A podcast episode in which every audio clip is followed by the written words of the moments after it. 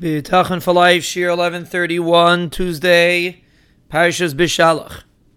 Today's Sheer has been generously sponsored as a schus for Hatzlacha with their children. The schus of Limar Hatera and Chizik of all of the listeners should Be'ezra Hashem send them bracha and Hatzlacha in all of their chinuch.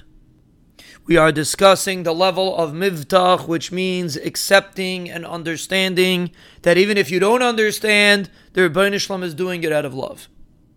And we mentioned one aspect, that if a person has pain, Rachmana Litzlan, the purpose is for their future. The purpose is for Olam Haba. Now it's important to mention that that's not the only reason why a person experiences pain. There are many aspects of pain that we will never understand. The Rebbeinu Shalom does not do everything the way we perceive it. This is just a small glimpse of why HaKadosh Baruch Hu does certain things that he does. For example, the reason why people experience pain is because of punishments and to be mechaper on the person. There are many, many, many reasons for things that happen. The Rebbeinu Shalom has endless cheshbonus for what he does. For example, one of our listeners asked, what about an animal that is suffering? An animal doesn't have olam haba. Why do animals suffer? What about umeis ha'ilam that suffer? They don't have olam haba.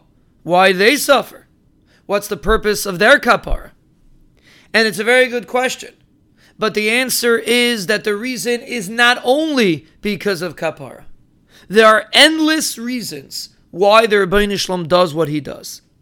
We only try to develop a glimpse here and a glimpse there just to get a taste, just to help us understand that we don't understand.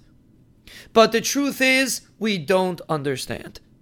And no matter what we're going to say, and no matter what we're going to try to think and try to come up with different reasons, ultimately the reasons are a lot further than what we're thinking.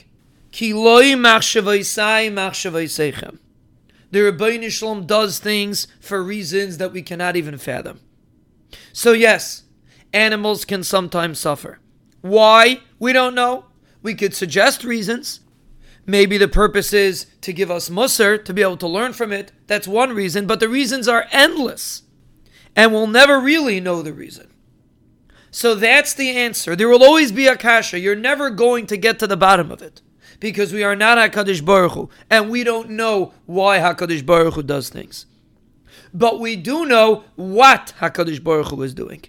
He is doing chesed. What we know, we don't know why.